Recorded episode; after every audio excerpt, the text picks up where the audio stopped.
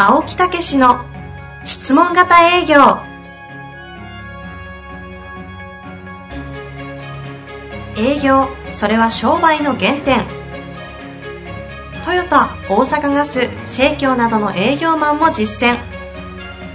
2万人を超える営業支援を行った青木武が営業の真髄を語り尽くします。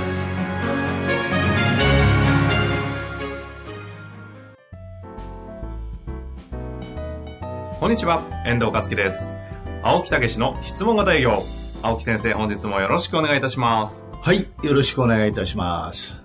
あのー最近ですね、はいちょっとこういう相談を受けたんですけど、どうも成績が上がるとですね、上司とぶつかっちゃうっていうやり方とかね、営業なんかでね。あるあるですね、これ。そうなんですよ。だから、結局そういう上司に認められないと、やっぱり評価もしてもらえないし、それからやっぱり上上がっていくことっていうことでね、はい多くの人たちにまた広げるっていうね、伝えていくっていうこともできないしね。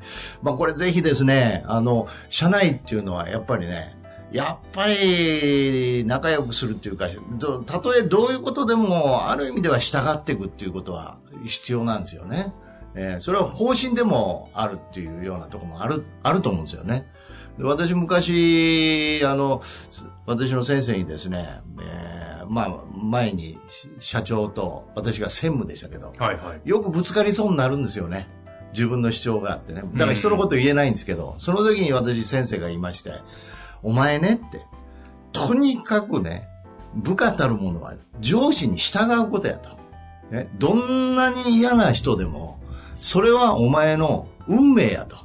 そこを乗り越えていくのがお前のうん仕事。乗り越えていくっていうか、そこがうん伝えて動いていくようにね、はいしていくのがお前の仕事やと言われましてですね。何を言うんかなと、この野郎と。この野郎じゃないですけど。当時はね。うん、と思ってましたけど、まあ確かにそれも一理あるなと。だから、どう、じゃあどうすればいいんですかと。とにかくまずは会ったらね、いつもありがとうございますと挨拶しろって言うんですよ。うん。こうやってやってさせていただいてるのは社長のおかげですと。で、ごまするやんかと思ったんですけど。思いますよねそうそうそう。でも、それも事実だろうと。そうやってやれるのはね。そして、じゃあ、じゃあ自分の伝えたいことどうするんですかと。それは、社長が機嫌がいい時に横でね、横に座って、実はこういうことがありまして、こういうふうにやっていきたいんですというふうに伝えていけって言われたんですよ。ほうほうほう。うーん、そんなもんかなとは思いましたけど、でもぶつかっててもしょうがないですからね。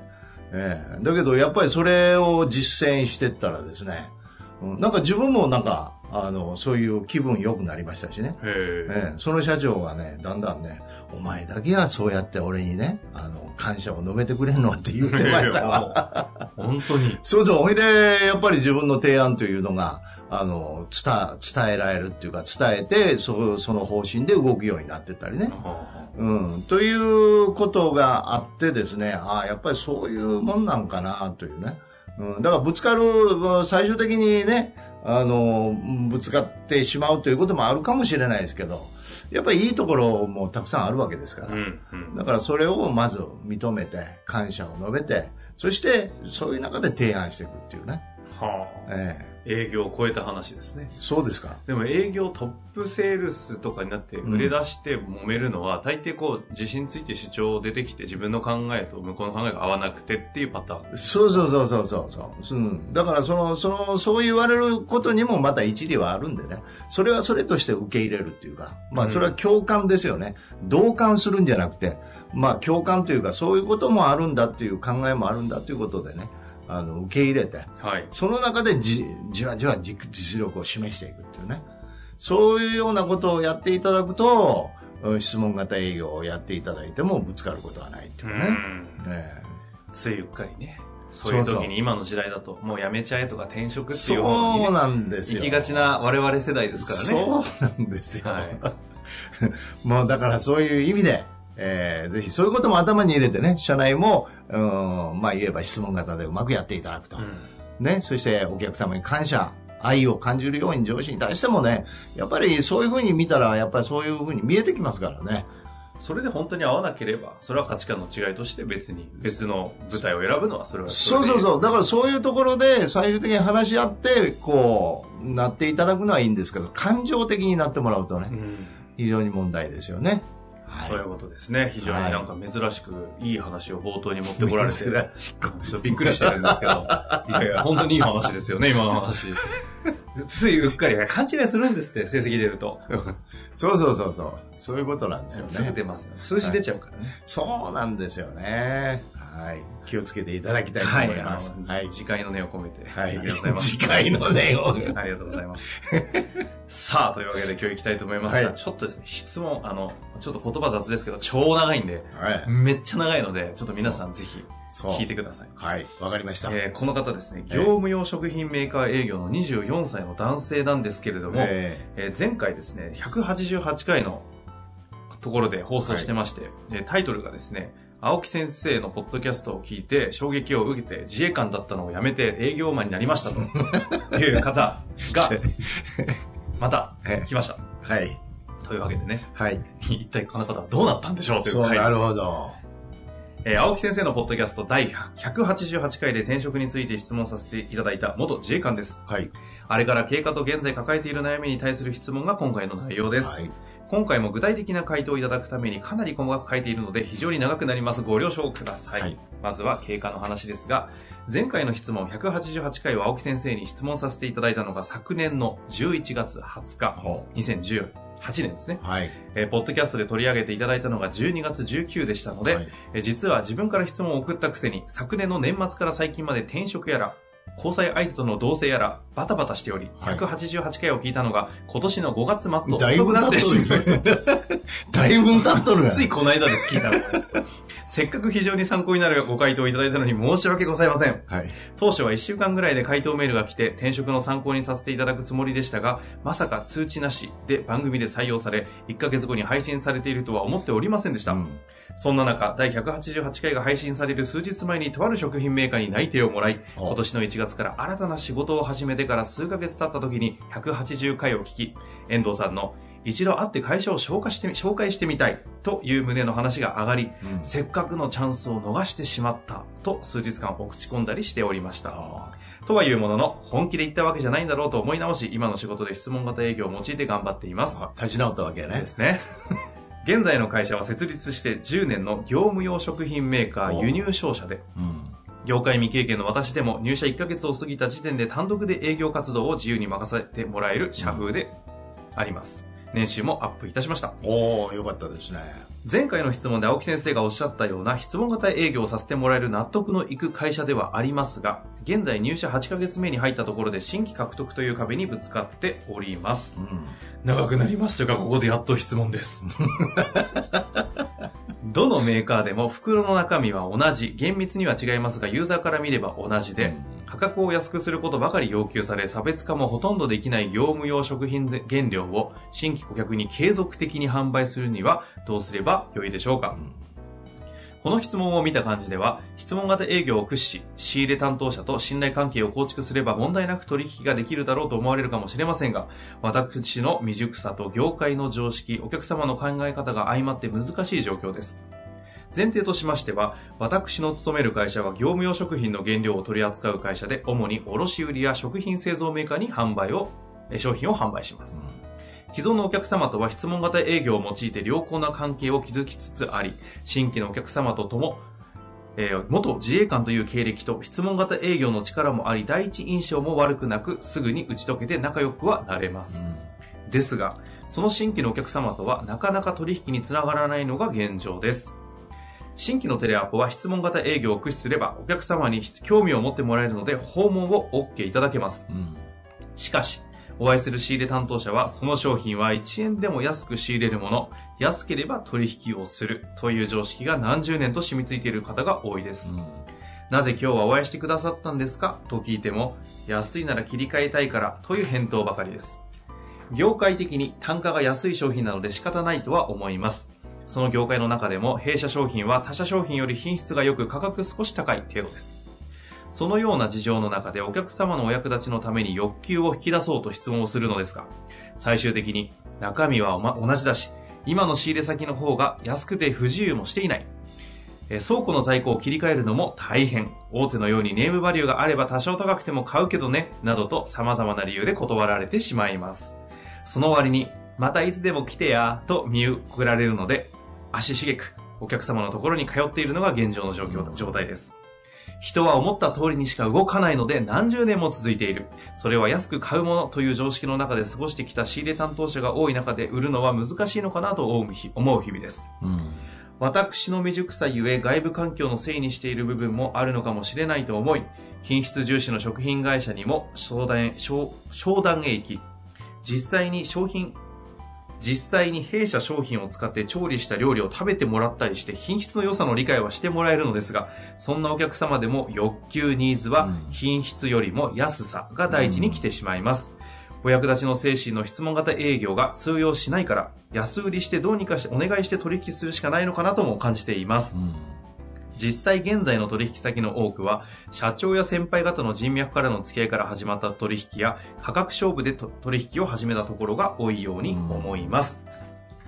えー私自身はお客様のお役立ちをしたいと思っている、と思っていろいろと考えているのですが、全くの新規のお客様に対して価格面以外でどうやってお役立ちができるのか正直わかりません。うん。この悩みが浮き上がる前に意気込んで売上目標も年間1億円で設定しましたので、どうにか現状打破して、これを達成して、給料を上げて、交際相手との結婚も早くしたい。青木先生、助けてください。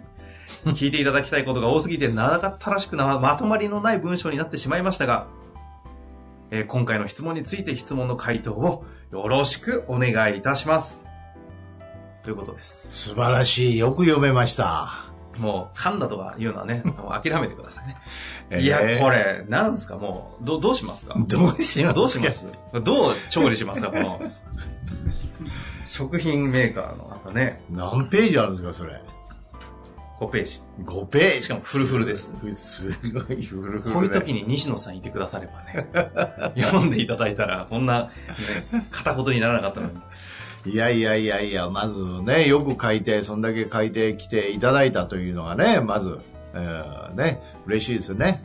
でも一生懸命、そうやって、こう、具体的に、え 気づきました。今、二人で時計見たら、あれ？もう12分経ってる。ーまあそういうことで、あ、おもはい。あの、ネタが、ほんでもね、解決のネタがちょっと、ボロボロ散りばめられてありましたか？ね。今日ちょっと長めでやりますか ね。せっかくこんだけ熱量あるんで。これだって3分で終わるわけにいかないじゃないですか、あと。いやいやいや、まあとにかくね、えー担当がこれはね、仕入れ担当なんですよね。うん。だから仕入れ担当の役割って何かというと、やっぱり品質よりも安さなんですよね。少しでも仕入れの金額を落とせっていうことは、やっぱり言われてると思うんですね。はいはいはい。では、だからそこに書いてありましたよね。品質が良くてもって、ええいうのが書いてましたよね。うんうん。で、品質をう見極めるのはどこかっていうんですよ、部署は。どこうん、さらにその上、せえー仕入れの先ですねしえーっと、それは企画とか、あるいはそういう商品、商品だの開発してたり。開発の部署。はい。それから、そこに書いてあったように、それ今までの会社はほとんど社長との関係で取引があったって言ってましたね。ありましたね。ということは、やっぱり社長なんですよね。うんうんうん。ええで以前にですね、えーそういうところの、えっ、と、機械メーカーで製造下請けをやってて、えーそして、えーいつもその発注が来るんやけど、ファックスで来てて、えーそれが資材化であって、で、それの図面を書いてる設計の方へ行って話が行って、バンバン決まるようになったっていう話ありましたよね。ありましたね、その話。あったでしょ？あれなんですよ。だから、そこの窓口でいくら頑張っても、そこの役割というのは、しょうがないんですようね。ん。ええだから、その良さはわかるけど、やっぱり品質やっていう、あの、まあ、価格やっていうのは、そこの使命なんだよね。はいはい。ええだからまた別の部署から言われると、そこも取り組みやすいわけですよ。じゃあ、どう繋いでいくかですか？そうですね。直接ちょっと商品開発をちょっといろいろ話聞かせていただけませんかとか言って繋いでいくか、別ルートで、えー社長へ行くとか、えー表で待っておくとかね、社長が来るのを。そういうの昔ありましたありけどね。ましたね。だからやっぱりそこのもので、要は何かというと、その、そういう良さが分かって、価値が上がって、売り上げが上げりゃいいわけですよね。うん。そういうことが想像できれば、また別ですよね。だからそういうようなことで、切り口、切り口をちょっと変えた作戦がいるっていう。はあ。えでもこの方、幸いにして、ねこう質問型営業というスキル、技術、考はいはいえ方に関しては、ええしっかりインストールされてええるのはもうなんか手に取るようにええ感じますよね。はいはいはい。まあ、なので確かにこうゴール設定というかね、ええ何をこう、こう、なんですか、こう、つなげていくのかの戦略を見直していけば、そうそうそうそう入っていけそうなうん。感じしますよね。だから、まずそこが仲良くなってるんでしたら、えーやっぱりそういうことを言われてられますかねと、うん役割として。うん。で、こういうことの決済ってどういうところであります？とか、でも商品の良さっていうことも研究してませんか？と。うん、そういうところを、あの、私ども何も入れたいっていうことじゃなくて、ご意見もお聞きしたいんで、一つそういうところをつないでいただけませんかとか。はいはいはい。まあ、それだけでもいいよ、電話してあげるわっていうようなことでね、聞いてごらんみたいな。そこですよね、うん。設定は。そうそう。うん。もうなんか、いっぱい読んじゃいましたけど、もう3分で終わりましたね。あの、同行営業で、はいまたこれも行ったところでね、えー同じような話がありました。資材課で、あとこれの担当は、あの、どこですかって言うと、設計って言われて、うんうんうんあそしたらすいません、設計の方ご紹介いただけませんかって言って、いいよって言って、ちょっと待ってって、すぐ電話して呼ぶ呼んでいただいたなんてありますもんね。はあ。ええだから、そんな別に大層なことじゃないと思うんですよ。そっか、営業先をあの間違っちゃってるっていうと、ちょっと言い方雑ですけど、えちょせ違うんですね。そこじゃないと。そうそうそうそう。ここがきっかけにして、え誰に営業しなきゃいけないかを見極めなきゃいけえ、ない。そうそうそう。そこをヒアリングして、そしてそういうところへ繋いでもらうと。うんうんうん。ええでただしそこへ売り込みをかけるとかじゃなくて、まず意見を聞かせてもらいたいと。うん、だから、ある意味ではトップもそんな、ね、社長のところへも繋いでいただける可能性ありますよね。はいはいはい。えこんだけのなんか面白い方だったら、ええ最終的にはトップ商談の自分とこの社長と、相手方の社長とのこう商談を作っちゃってえ、ねえなんかもうトップダウンで落とせるような営業できそうですよね。ああ、そういうところも可能性ありますよね。ねねえ社長、だから、えーそれも私もあの昔の話ですけど、私が専務やって、社長がいててと。で、あ、ここは社長というね、えーものと話してるから、やっぱりこうちょっとうちの社長出てきてもらわなあかんなとか、みんなの前でちょっと喋ってもらわなあかんなって言ったら、平気で、専務ですけど平気で社長にちょっとお願いして、ちょっと一緒に行ってもらえませんかって言ってやってましたからね。やりますよね。ねえ社長なんて使い倒してなんぼですよね。そういうことなんですよ。活用の仕方なんですよね。これちょっともう、バチコンヒントいただいたんじゃないですか？バチコン。バチコンいただいたんじゃないですか？ちなみにちょっと実は長かったので心折れて追伸読まなかったんですけど、実はまだありまして、えっと、本音を言えば青木先生と直にお話しして相談させていただきたいところではありますが、実践会に参加した際などはこのような個人的な相談をする機会はあるのでしょうか？現在彼女に財布を握られているのですが、今回のような相談ができるお時間があるのなら、大阪での実践会に参加できるようにしたいと思ってますと。まあ全然ありますよ。あのー懇親会もありますし、それからあとね、えーべ個別で、えー話がしたいという人には、えーそういう応募、まあちょっとなかなか私もね、研修とかで取れる時間も限られてるんですけど、そういう時間でなるべくね、対応したいというふうにも思って、いやそういうアンケートも取ってますからね。実践会に懇親会あるんですか？懇親会ありますけどね。そこでじゃあ、ええ捕まえ、なんか疲れてると寝て寝てるって聞きました。疲れてる場合はね、寝ますね、なんか私も、。実践会の懇親会、青木先生、やたら寝てるっていう噂はね、いろんなとこからこう、入ってきますけどね。僕、それでも必死で起きてるんですけど、まぶたが閉じちゃうんですね。ね。僕あの、台湾でも寝たの見たことありますからね。寝てた？うん。あれこれ大事な商談じゃなかったっけなと思いながら、なんか私代わりにやってるみたいな。なんだこれっていう。作戦です。あ、人の使い方。そうそうそうそう。またフリーなんですね。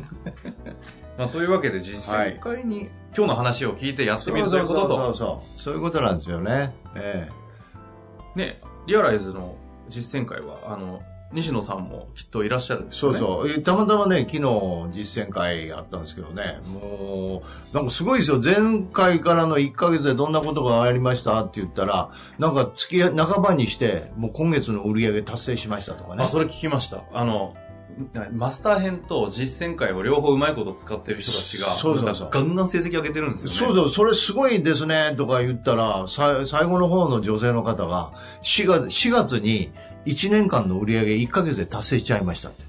ええー、みたいな。いやいや、だから実践会とマスター編のコラボの使い方がなんかいいらしいですよね、そうそうそうそう。からだからそれ聞いたら、ななんでですか言って、いやもうアポイント取るときはアポイントの時のそのマスター編。プレゼンの時はプレゼンのマスター編を必ず聞いて出かけますって。あ、毎回。あそうそうそうそうやって使うんだ。そうそうあ、そういうノウハウを知りたいですね、こっちも。あそれ言うて、ああ、私もそう思いました。あそうやって使ってんねや。それいいわ。今日は、アポだからアポだ、聞こうみたいな。そうそうそうそう。はあ、うまいっすね。すごいいいですって言ってましたよ。まあ、まずは、ちょっと、実践会ね、皆さん興味あったら来ていただいて。そうそうそう。ね、青木先生に触れるのが一番ね、早いんですよ。うん、どんどん触ってください。ね、それはダメです。喜んじゃうんでね。ちょっとね、変なとこあります。まあ、そういうことで。はい、そういうことで。ね。はい。えー、ぜひ頑張っていただいてね。ね。まずは実践会。そういうことなんですね。青木先生に会いに行ってみてください。はい、はい、お待ちしております。ぜひ頑張ってください。はい。ありがとうございました。ありがとうございました。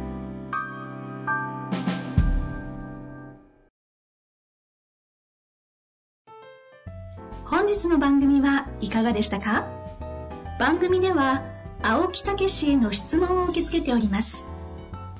ウェブ検索で質問型営業と入力し、検索結果に出てくるオフィシャルウェブサイトにアクセス。その中のポッドキャストのバナーから質問フォームにご入力ください。たくさんのご応募お待ちしております。